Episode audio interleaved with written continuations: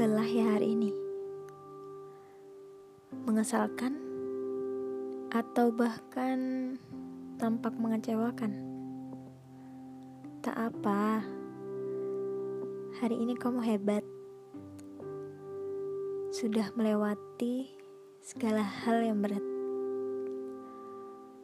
Mungkin tak sesuai dengan ekspektasimu ya. Hei, tak semua hal harus sama dengan ekspektasi dan harapanmu.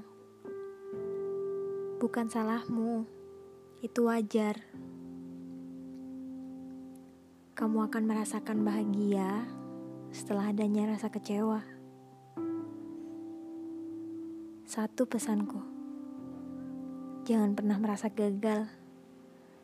Itu hanya sebuah proses untuk menjadikanmu manusia yang lebih baik.